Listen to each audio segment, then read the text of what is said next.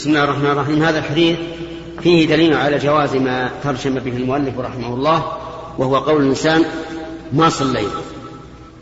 ويحمل على الصلاة الحاضرة وليس المعنى ما صلينا أبدا. والمعنى أننا لم نفعل الصلاة وليس معناه أننا لسنا من المصلين.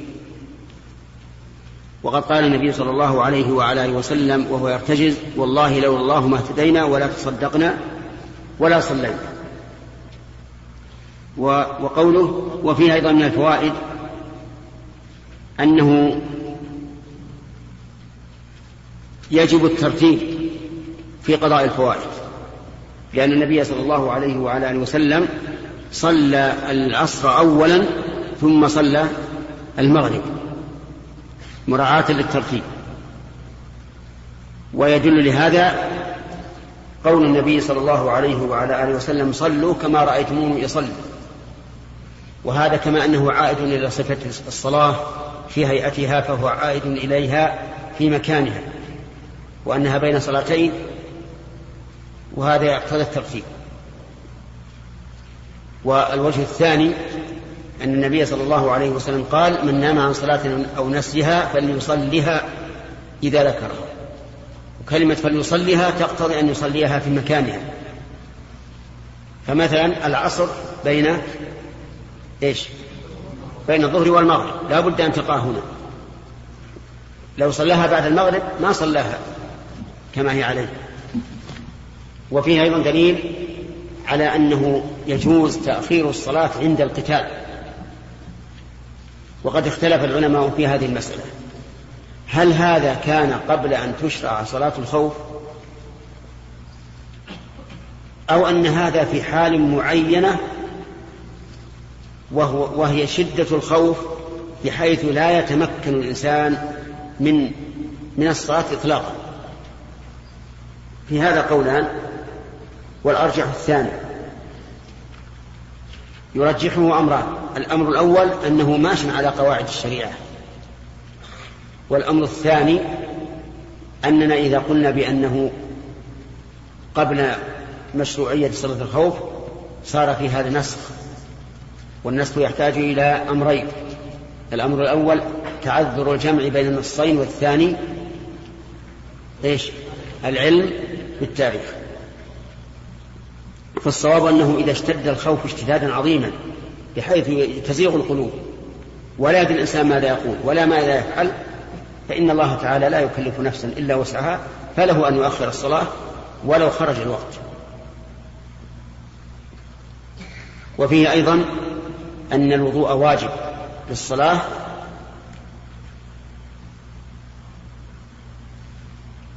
وهل تساعدوننا على هذا هذه الفائدة أو لا؟ أن الوضوء واجب للصلاة. طيب. أو أن الوضوء مشروع للصلاة. نعم. مشروع لا خلاف فيه لأن كلمة مشروع تصلح للواجب والمستحب لكن واجب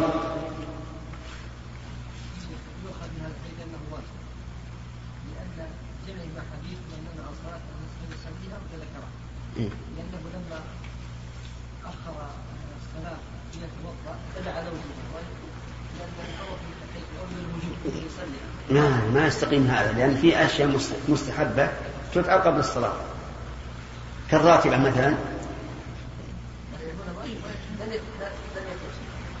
نعم. إيش؟ هو لم يفعل شيئا قبل قبل لأن ما لها راتبه نعم.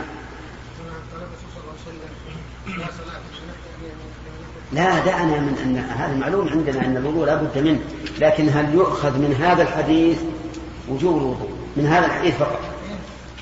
كيف؟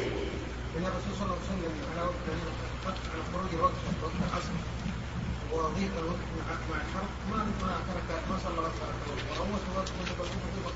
لا هو الظاهر إنه بعد غروب الشمس انفك القتال. وعلى كل حال المعروف عند العلماء أن مجرد الفعل لا يدل على الوجوب. يعني مجرد فعل الرسول صلى الله عليه وسلم للشيء لا يدل على وجوبه إلا بقرينة أخرى. لكن هناك أدلة واضحة على أنه لا بد من الوضوء للصلاة لا يقبل الله صلاة أحدكم إذا أحدث حتى يتوضأ. نعم. باب باب الإمام يعرض له الحاجة بعد الإقامة. حدثنا أبو معمر عبد الله نسختي تعرض كلكم بالياء؟ التاء هذا هو الصواب. أقرب لأن الحاجة مؤنث تأنيث لفظي. نعم.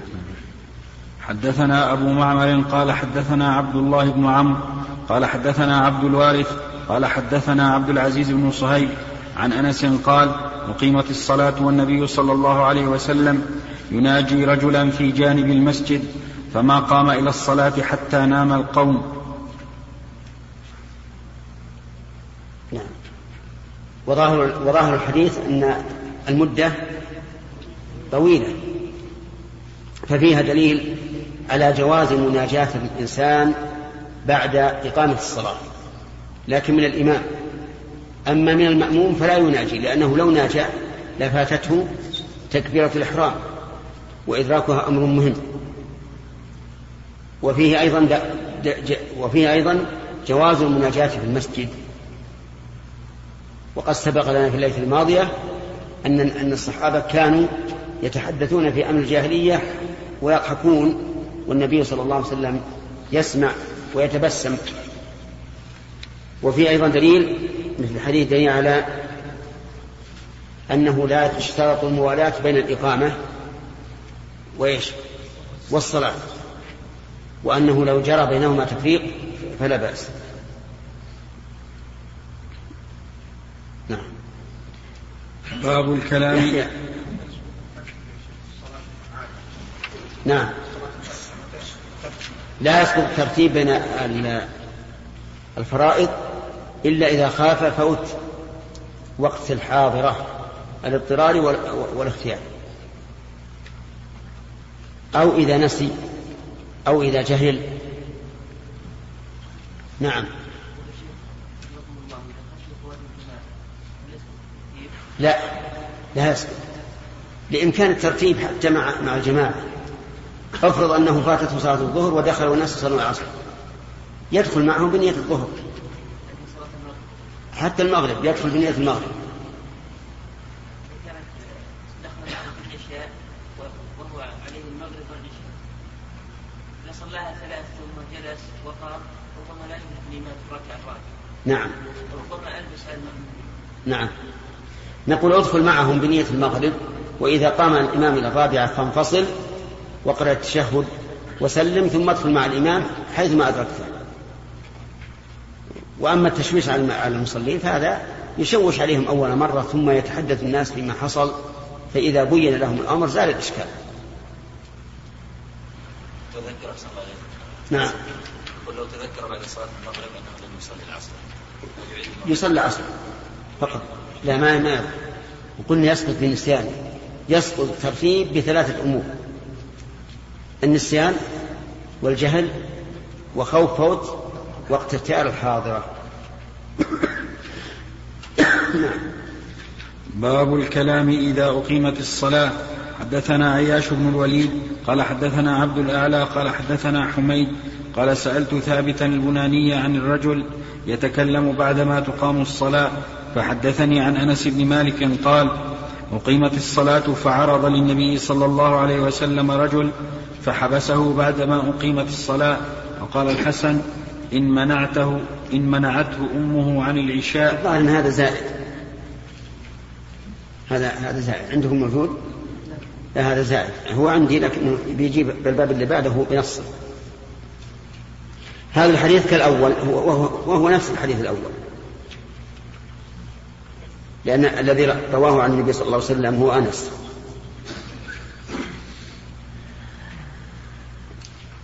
وفيه وفيه حسن خلق النبي صلى الله عليه وسلم. حيث وقف لهذا الرجل وجعل يحدثه حتى نام القوم. نسأل الله أن يرزقنا وإياكم اتباعه. أما نحن فنحن إذا دخلنا المسجد ما حد يكلمنا. نعم. لأن نعلم لو أحد كلم جاء الثاني يكلم وجاء الثالث يتكلم والناس اللي في الصف يتلفتون.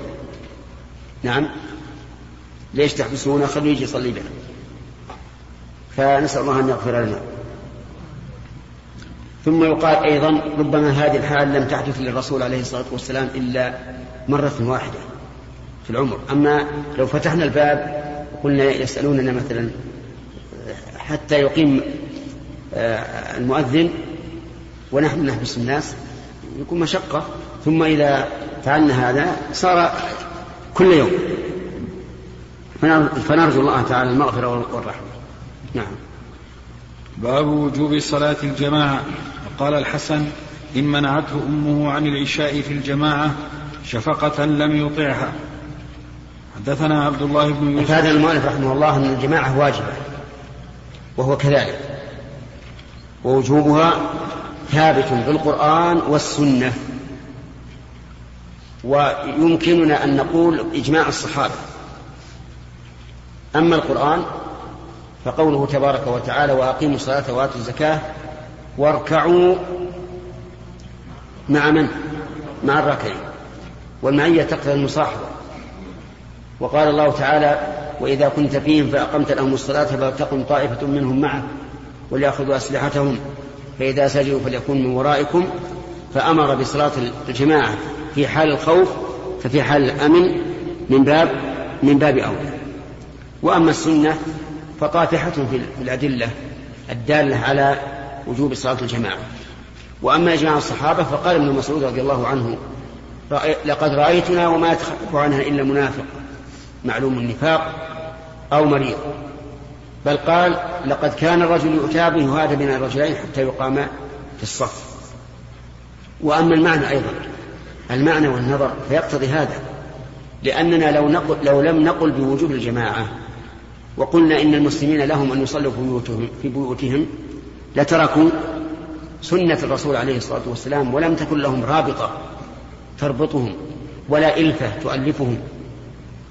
فصار الكتاب والسنة وإجماع الصحابة والثالث الماء النظر والمعنى كلها تقتضي وجوب صلاة الجماعة. وفي الأثر الذي نقله المؤلف عن الحسن رحمه الله جازما به معلقا إياه دليل على أن الأمة لا تطاع في معصية الله عز وجل حتى وإن كان شفقة على على ابنها. والأب من باب أولى. ونقول من باب أولى لأن الرسول صلى الله عليه وسلم سئل من أحق الناس بصحبتي؟ قال بحسن من أحق الناس بحسن صحبتي؟ قال أمك. قال ثم من قال أمك. قال ثم من؟ قال أمك. قال ثم من؟ قال ثم أبوك. ومعلوم أيضا أن الأم أشد رقة من الأب. فإذا كانت الأم لشدة رقتها يجوز أن أعصيها في طاعة الله فالأب من باب أولى وعلى, وعلى هذا فنقول كل طاعة يأمر الوالدان بتركها فإنه لا يلزم الولد طاعتهما في ذلك. كل طاعة إلا إذا كان في هذا ضرر على الأبوين. أما ما لا ضرر على الأبوين فيه فلا, فلا طاعة لهما فيه ولا يحل لهما أن يمنع ولدهما من الطاعة. كما يوجد بعض الناس مثلا يقول لا تذهب إلى إلى بلد آخر تطلب العلم كيف؟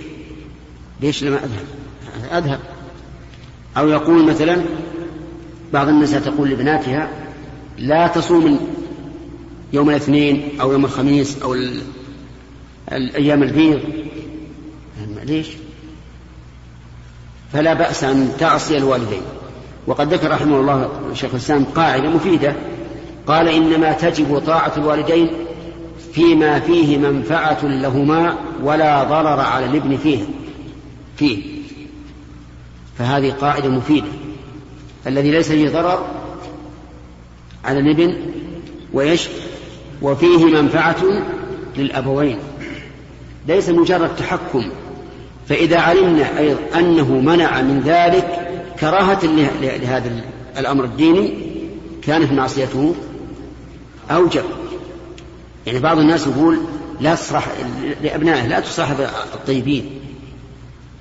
هؤلاء متشددون هؤلاء متفتفون هؤلاء فيهم كذا وكذا لا تصاحبهم كراهة لما هم عليه من التمسك بالسنة فهذا معصيته أوجب. واجب معصيته. لأنه إنما أراد كراهة الس... إنما كان إنما كان الحامل له على ذلك كراهة السنة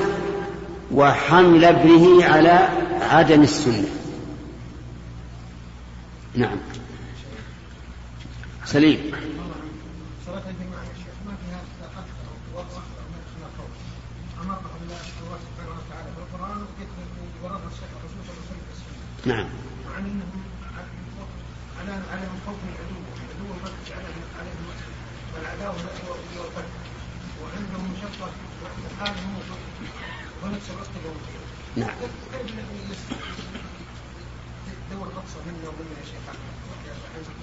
قال اللهم اهدنا فيمن هديت. قل اللهم اهدنا فيمن هديت. من يضل الله فلا هادي له. آمين آمين. وعافنا فيمن عافيت. وتولنا فيمن توليت. خالد.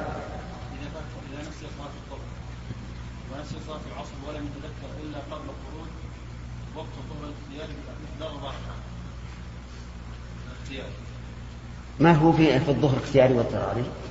العصر نعم. الظهر والعصر نعم ولو يقطع عن وقت العصر الاختياري إلا لمقدار أربع ركعات نعم. فيقدم العصر لقول النبي صلى الله عليه وسلم وقت صلاة العصر ما لم تصفر الشمس. نعم. هل هل ننفق بالوالدين ولا الأمور حتى حيث اذا امرونا بما ليس فيه معصيه لما فعل لا ما ما نلحقهم ولاة الأمور تجب طاعتهم في المباح. وذلك لأن ولاة الأمور يريدون تنظيم الأمة كلها وحفظ الأمة. فأمرهم عام. فلا تجوز مخالفتهم إلا في المعصية. ولهذا جاءت السنة موضحة. قال ما لم يأمروا بمعصية. فإن أمروا بمعصية فلا طاعة. وظاهر الحديث حتى لو أمروا بشيء مكروه فإنه يجب طاعته. لأن معصية ولاة الأمور ما هي هينة. لكن معصية الأب إن ضرت فإنما تضر فردا فقط. هنا. حدثنا عبد الله بن يوسف قال أخبرنا مالك عن أبي الزناد عن الأعرج عن أبي هريرة أن رسول الله صلى الله عليه وسلم قال والذي نفسي بيده لقد هممت أن آمر بحطب فيحطب. ثم آمر بالصلاة. آمر. بالضم مضمومة؟ نعم. عندي فيها وجهان لكن العطف هو الأصل. ثم آمر بالصلاة فيؤذن لها ثم آمر رجلا فيؤم الناس ثم أخالف إلى رجال فأحرق عليهم بيوتهم والذي نفسي بيده لو يعلم أحدهم أنه يجد عرقا. عرقا عرقا. عرقا عرقا.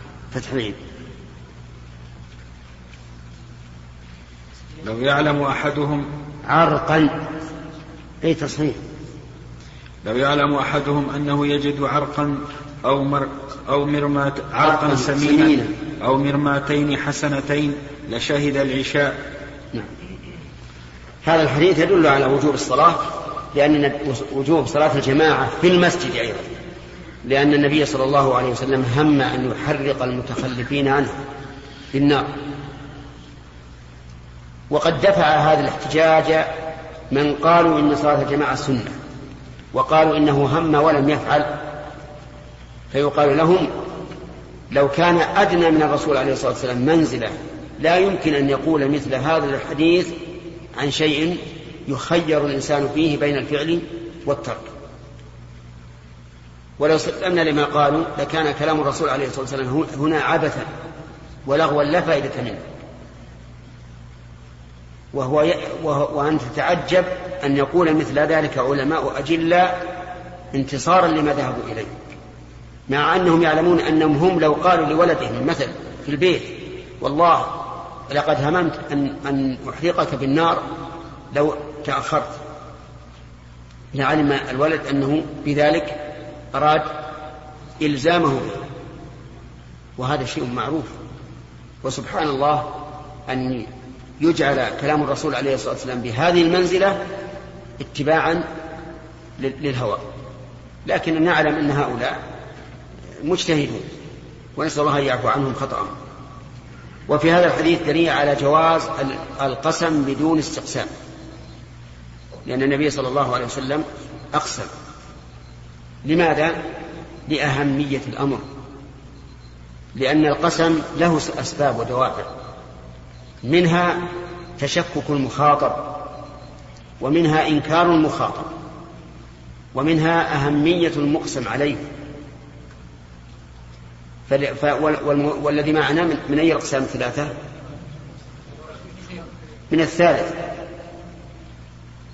وقوله عليه الصلاة والسلام نفس محمد والذي نفس نفسي بيده والذي نفسي بيده. ما المراد بالنفس؟ هل معناه قبضها وإبقاؤها أو المعنى اتجاهاتها؟ كلاهما. فأنفسنا بيد الله عز وجل. وهو الذي يحيي ويميت. وكذلك أيضا اتجاهاتنا وأعمالنا كلها بيد الله. ولهذا قال علي بن أبي طالب رضي الله عنه للنبي صلى الله عليه وسلم حين قال له ألا ألا قمتما يعني في صلاة الليل؟ قال إن أنفسنا بيد الله. وقوله لقد هممت إلى آخره مع سبق الكلام عليه. أما قوله لو يعلم أحدهم أي أحد المتخلفين أنه يجد عرقا سمينا. أتدرون ما العرق؟ العرق بقية اللحم. تكون على العظم. ويسمى بلغة الدارجة عرموش.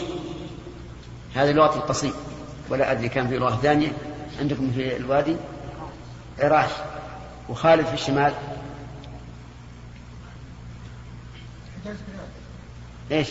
لا خالد في الشمال نشوف الشماليين ما تدري؟ واحد أعطاك واحد أكل اللحم كله وما بقي إلا العصب وشيء قليل من اللحم وأعطاك إياه تقول أعطاني إيش؟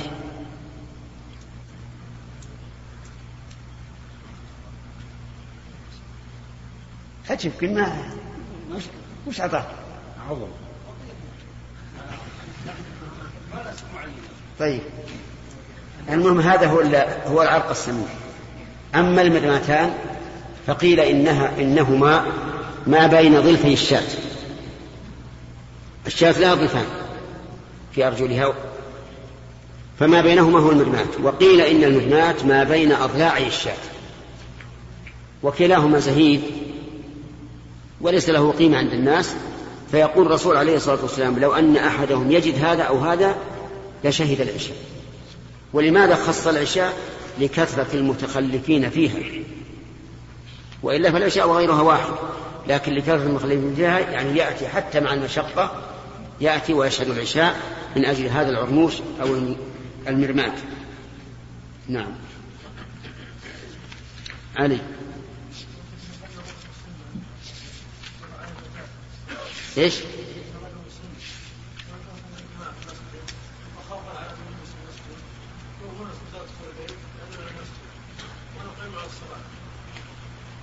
ليش لماذا لا يحضر؟ يعني عنده سلس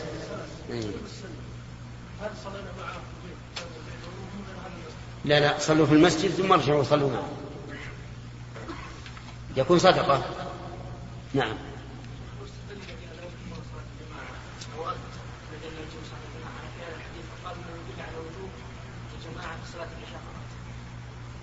لا لا. الحديث أوله عام. أوله عام. لكن ذكر الرسول عليه الصلاة والسلام العشاء لأنها أشق ما يكون على هؤلاء. يقول مع مشقتها يحفرون لو يجوا شيء من قليلا من الدنيا. عبد الرحمن. الإشكال. حديث النبي عليه السلام. النبي عليه السلام نهى عن الكراث والبصل وقال ولا تقتلوا مساجدنا نعم. مسجدنا. قال فلو كانت الصلاة واجبة لكان أكل الكراث والبصل يعني سبب في إسقاط الوجوب أحسنت. يكون محرم لذلك. نعم. هذا اعتراض جيد في ظاهره. لكنه في باطنه ليس له أرجو. الآن السفر في رمضان جائز ولا حرام؟ وإذا سافر أفطر أو لم يفطر؟ أفطر. فجاز السفر مع أنه وسيلة للإفطار في رمضان المحرم. ولهذا لو لو سافر ليفطر صار حراما. ولو أكل البصل ليسقط الجماعة صار حراما. فأنت نقول لآكل البصل هل أكلته لئلا تصلي؟ إن قال نعم قلنا هذا حرام. والمسافر رمضان نقول هل سافرت لتفطر؟ إن قال نعم قلنا السفر حرام. أما إذا قال أنا أريد أن أسافر لغرض ديني أو دنيوي وكذلك أكل البصل قال أنا أريد أن أكله للتشهي أو للاستشفاء فلا بأس. والذي ونحن أسقطنا الجماعة عن أكل البصل ليس عقوبة له بل دفعا لأذاه. ولهذا علل النبي صلى الله عليه وسلم ذلك بقوله فإن الملائكة تتأذى مما يتأذى منه بنو آدم. ثلاثة. باب فضل صلاة الجماعة. وكان الأسود إذا فاتته الجماعة ذهب إلى مسجد آخر وجاء أنس إلى مسجد قد صلي فيه فأذن وأقام وصلى جماعة. طيب. بعد أن ذكر وجوبها ذكر فضلها ومن المعلومة القاعدة الشرعية أن القيام بالواجب أفضل من القيام بالتطوع. لقول الله تعالى في الحديث القدسي ما تقرب إلي عبدي بشيء أحب إلي مما افترضت عليه. ثم ذكر الأثرين أولهما الأسود أنه كان إذا فاتته الصلاة في مسجد ذهب إلى مسجد آخر. وذلك من أجل إدراك الجماعة. وأن أنس إذا جاء إلى مسجد قد صلى فيه أذن وأقام وصلى جماعة. وفي هذا دليل على جواز إعادة الجماعة في المسجد الواحد. وأما أذان أنس بن مالك رضي الله عنه فيحمل على أنه لم يسمع الأذان. بمعنى أنه قدم إلى البلد مثلا وقد أذنوا وهو في البر لم يسمع أذانا فيؤذن. وأما من كان في المسجد في البلد فلا يشرع له إعادة الأذان. لأن الأذان قد سقط به سقطت مشروعيته بالأذان أذان البلد. وبناء على ذلك لو أدركك الوقت وأنت في السفر ثم قدمت المدينة بعد أن فاتت الصلاة فأذن وأقم ولو كنت في المسجد. وذلك لأنه أذن وأنت في مكان لم تسمع فيه الأذان. نعم.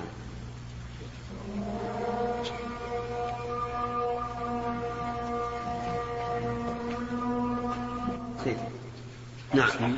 بسم الله الرحمن الرحيم. الحمد لله رب العالمين وصلى الله وسلم على نبينا محمد وعلى آله وصحبه أجمعين. قال البخاري رحمه الله تعالى في باب فضل صلاة الجماعة حدثنا عبد الله بن يوسف قال أخبرنا مالك عن نافع عن عبد الله بن عمر أن رسول الله صلى الله عليه وسلم قال صلاة الجماعة تفضل صلاة الفذ بسبع وعشرين درجة. حدثنا عبد الله بن يوسف قال أخبرنا الليث قال حدثني ابن الهاد عن عبد الله بن خباب عن أبي سعيد الخدري أنه سمع النبي صلى الله عليه وسلم يقول صلاة الجماعة تفضل صلاة الفذ بخمس وعشرين درجة. حدثنا موسى بن إسماعيل قال حدثنا عبد الواحد قال حدثنا الأعمش قال سمعت أبا صالح يقول سمعت أبا هريرة يقول قال رسول الله صلى الله عليه وسلم صلاة الرجل في الجماعة تضعف على صلاته في بيته وفي سوقه خمسا وعشرين ضعفا وذلك أنه إذا توضأ فأحسن الوضوء ثم خرج إلى المسجد لا يخرجه إلا الصلاة لم يخط خطوة إلا رفعت له بها درجة وحط عنه بها خطيئة فإذا صلى لم تزل الملائكة تصلي عليه ما دام في مصلاه. اللهم صل عليه اللهم ارحمه. ولا يزال أحدكم في صلاة ما انتظر الصلاة. بسم الله الرحمن الرحيم. هذا باب فضل صلاة الجماعة. سبق الكلام فيه على أثرين. أحدهما للأسود والثاني لأنس بن مالك. وبينا فعل أن فعل أنس بن مالك رضي الله عنه في كونه يؤذن ويقيم يحمل على إيش؟ على أنه خارج البلد. فقدم إلى البلد فأذن. فإن لم يكن الأمر كذلك فهذا من فعله ولا وجه ولا وجه لأذانه. وفي إقامة أنس بن مالك رضي الله عنه الجماعة في المسجد الذي أقيمت فيه أولا دليل على أن أن إعادة الجماعة على هذا الوجه ليس به بأس. خلافا لمن قال إنها بدعة وأن الناس إذا دخلوا وقد فاتتهم الصلاة صلوا فرادى فإن هذا لا وجه له من النظر إطلاقا. وحصل عن غفلة من أن الرسول صلى الله عليه وسلم قال صلاة الرجل مع الرجل أزكى من صلاته وحده وصلاته مع الرجلين أزكى من صلاته مع الرجل وما كان أكثر فهو أحب إلى الله فإن هذا عام. ثم إن قوله في حق الرجل الذي دخل وقد فات الصلاة من يتصدق على هذا؟ أيضا دليل على إعادة الجماعة مرة أخرى. وقد ذكر العلماء في هذه المسألة أن لها ثلاثة وجوه. الوجه الأول أن يكون المسجد ليس له إمام راتب كمساجد الطرق فهذا تعاد فيه الجماعة ولا أشكال فيها. وكل من جاء دخل وصل. جماعة. الثاني أن يتخذ هذا سنة راتبة تعاد الجماعة مرتين. مثل أن يكون بعض الناس يرى استحباب تأخير الصلاة وبعض الناس يرى استحباب تقديمها فيأتي الذي يستحب التقديم فيصلي جماعة في هذا المسجد. ثم يأتي الثاني فيصلي جماعة. فهذا لا شك أنه بدعة. وأن المسلمين يجب أن يتفقوا. والقسم الثالث بين بين أن يكون أن يدخل جماعة فاتتهم الصلاة فهؤلاء يصلون جماعة ولا أشكال في هذا بقي أن يقال هل يدرك هؤلاء فضل الجماعة الأم أو لا؟ الظاهر أنهم لا يدركونه لا يدركون فضل جماعة الأم لكن ذلك خير من صلاتهم فرادا وأما ما روي عن ابن مسعود رضي الله عنه أنه دخل المسجد فوجدهم قد صلوا فذهب رجع إلى بيته وصلى هناك فهذا إن صح عنه فقد روي عنه خلاف ذلك أنه دخل في مسجد فصلى جماعة فإن صح هذا وهذا فله قولان في المسألة على أن رجوعه ولم يصلي في المسجد جماعة لا يعني أو لا يستلزم أنه لا يرى ذلك. إذ قد يكون يخشى لو لو أقام الجماعة الثانية يتهاون الناس. يتهاون الناس وقالوا هذا صاحب رسول الله صلى الله عليه وسلم. تفوته الصلاة ويقيم جماعة وأيضا ربما يكون قد راعى قد راعى خاطر الإمام الأول. فلو فلو صلى جماعة بعده لا دار في خلد الرجل أنه تأخر لئلا يصلي خلفه. أو لغير ذلك من الأسباب. فهي قضية عين تحتمل أمورا. لكن عندنا السنة النبوية واضحة جدا في إعادة الجماعة إذا كان هذا لغير لغير أمر الراتب. أما حديث ابن عمر وحديث أبو هريرة فقد سبق الكلام عليهما ولا حاجة إلى إعادته نعم.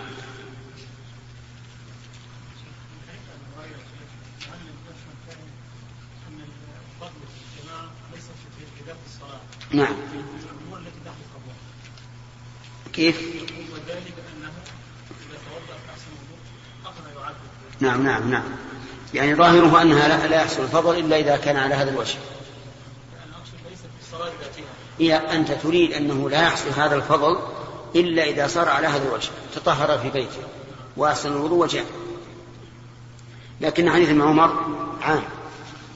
حديث ابن عمر عام فيكون الذي في حديث أبي هريرة يعني حكاية الواقع حكاية الواقع وإذا قدر أن هذا شيء لا بد منه وأنه يشترط للتضعيف أن يخرج من بيته متطهرا فإنه يقال في عموم حديث ابن عمر زيادة فيؤخذ بها. كما زاد في العدد زاد في الكيفية أيضا.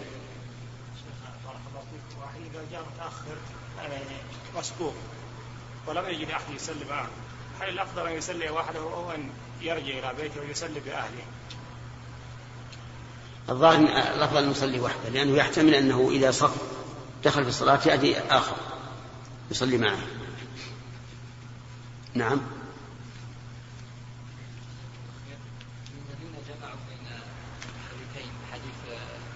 الصلاة 25 درجة و27 نعم قالوا إن صلاة 25 درجة تكون في الظهر والعصر الصلاة السرية أما 27 تكون في الجهرية. وأتوا بذلك. بدليل إيه أتوا قالوا كل عدوا 25 فعلا في الصلاة السرية وزادوا شيئين في الجهرية الجهرية. وهما التأمين مع الإمام مع مع الإمام والاستماع للقراءة والإنصات. لا أقول لا وجه لأن الحديث عام. حديث عامة ولا يسأل الإنسان إلا إذا إذا قال هذا فضل الله زاد الله تعالى عباده خيرا وفضلا. باب فضل صلاة الفجر في جماعة. حدثنا أبو اليمان قال أخبرنا شعيب عن الزهري قال أخبرني سعيد بن المسيب وأبو سلمة بن عبد الرحمن أن أبا هريرة قال سمعت رسول الله صلى الله عليه وسلم يقول تفضل صلاة الجميع صلاة أحدكم وحده بخمس وعشرين جزءا وتجتمع ملائكة الليل وملائكة النهار في صلاة الفجر. ثم يقول أبو هريرة فاقرأوا إن شئتم إن قرآن الفجر كان مشهودا. قال شعيب حدثني نافع عن عبد الله بن عمر قال تفضلها بسبع وعشرين درجة. هذا فيه دليل على أن الملائكة الموكلين بحفظ بني آدم يجتمعون في صلاة الفجر. وكذلك أيضا يجتمعون في صلاة العصر. ثم استدل أبو هريرة رضي الله عنه بقول الله تعالى وقرآن الفجر إن قرآن الفجر كان مشهودا والمراد بقرآن الفجر هو الصلاة لكن أطلق عليها القرآن لكثرة القراءة فيها.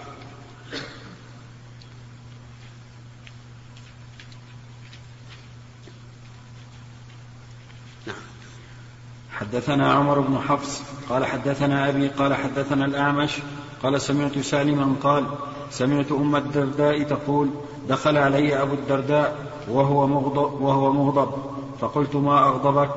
فقال والله ما أعرف من أمة محمد صلى الله عليه وسلم شيئا إلا أنهم يصلون جميعا.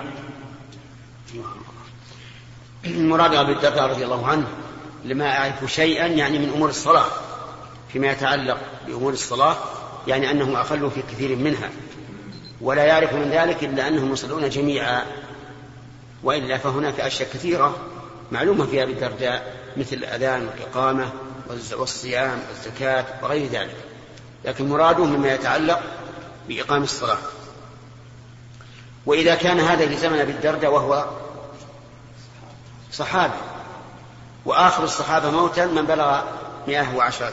وعشر من, وعشر من السنين فما بالك بوقت الحاضر؟ مضت دهور كبيرة كثيرة. فإذا كان تغير الناس في أمور صلاتهم من ذلك الوقت فهنا أيضا لا بد أن يتغير. لا بد أن يتغيروا ولكن كما تعلمون الدين إقبال وإدبار. أحيانا يكون في الناس من يقيمون دين الله وأحيانا يتغافلون وهكذا. كما شاهدتموه أنتم الآن وأنتم أحداث السن ومع ذلك عرفتم الفرق بين الناس قبل عشرين سنة وبين الناس اليوم. ولا ندري في المستقبل الله أعلم. الشيخ نعم.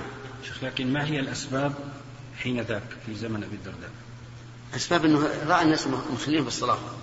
أسباب الإخلال أسباب هذا الضعف. أي أسباب أسبابها الغفلة أو التشاؤم بالدنيا بعد الفتوحات الإسلامية.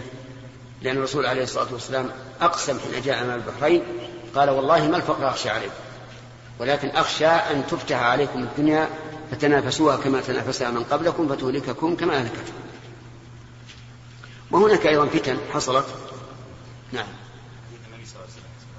إيش؟ والحديث لا يأتي زمان إلا والذي بعده شر. نعم. مراد مراد حديث أنس هذا رواه أنس عن النبي صلى الله عليه وسلم حين جاءوا يشكون إليه ما يجدون من الحجاج. فقال هذا والمراد في الولاية. المراد في الولاية يعني أن الولاة لا ينتقلون إلى خير. هذا هو الأصل. وربما يأتي الخير بعد ذلك. عمر بن عبد العزيز رحمه الله بعد هذا القول. وكان من خيرة الخلفاء. بل إن بعضهم قال إنه هو الخليفة الخامس للخلفاء الراشدين الذين عينوا بأسمائهم نعم.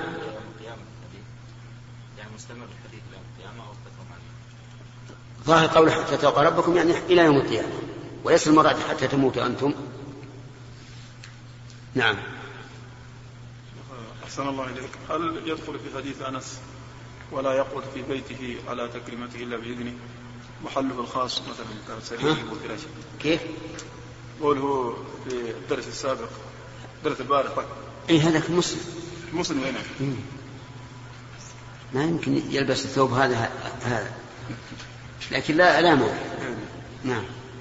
ولا يدخل في قوله ولا يجد ولا يقتل في بيته على تكريمته. إلا بإذنه. نعم إلا بإذنه. هل يدخل فيه يعني المحل الفراش كفراشه وسريره محل الخاص الذي يجلس ولا إلا الضيافه والله عام الحديث. حتى مثلا ما, ما قدم إكرام الضيف كالسرير والكرسي و لا يكون إلا بإذنه. لكن في الغالب إنه اذا إذا قدم وضع لك الفراش وفرشه ومسحه. نعم. وش معنى هذا؟ نعم.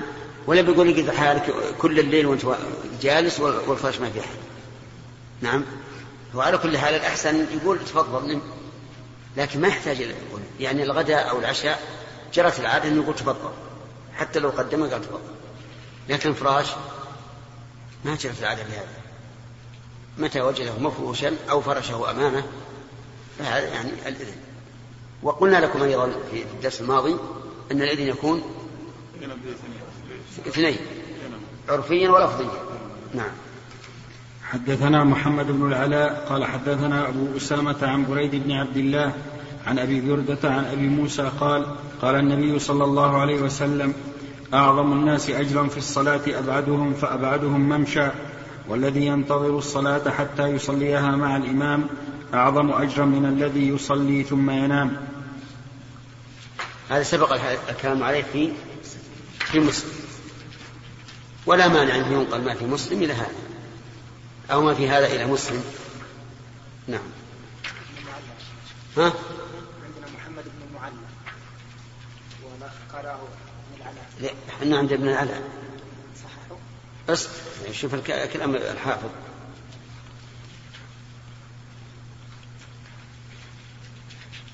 حتى ما أشار إلى نسخة أخرى قال يا شيخ.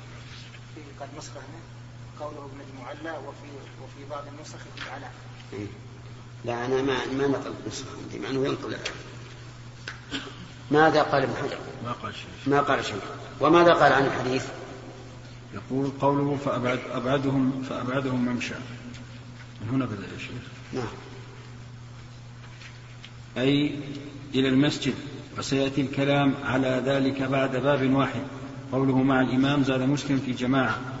وبين أن وبين أنها رواية أبي كريب وهو محمد بن العلاء الذي أخرجه البخاري عنه. قوله من الذي يصلي ثم ينام من, من الذي يصلي ثم ينام؟